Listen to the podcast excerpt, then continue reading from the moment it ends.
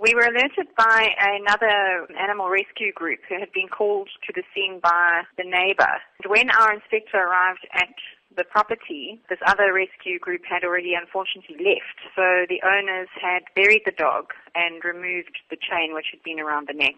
What then did the inspector from the SPCA do to really get to the bottom of this case? Our inspector Ramsamy insisted that the body of this dog be exhumed so that our controlling vet here at the SPCA could do a post-mortem. That was carried out and our vet report was quite shocking. Our vet found that the dog was in extremely bad condition.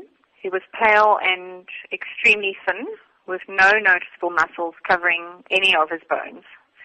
All bony prominences were visible and there were sores developing on his pelvis from lying on the ground for so long. He was approximately one year, which was indicated by his dentition, which is the teeth, and he weighed nearly 8.8 kilograms.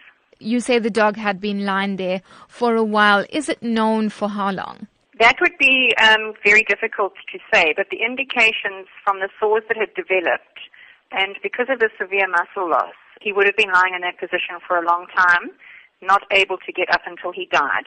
We understand now that criminal charges will be laid against the owner of the dog. Take us through this process. What we do is our inspectors will prepare a docket which includes all the evidence, photographic and a full vet report detailing all the evidence from a veterinary perspective. We then go to the SAPS and we get a case number and he is charged through the courts.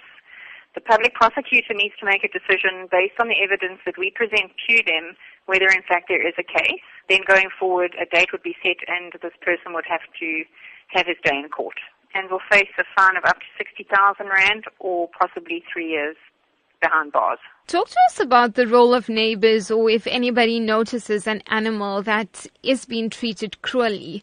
What is their responsibility and how seriously then do you take their concerns forward? We take the concerns extremely seriously. We respond to each and every report of cruelty that we receive.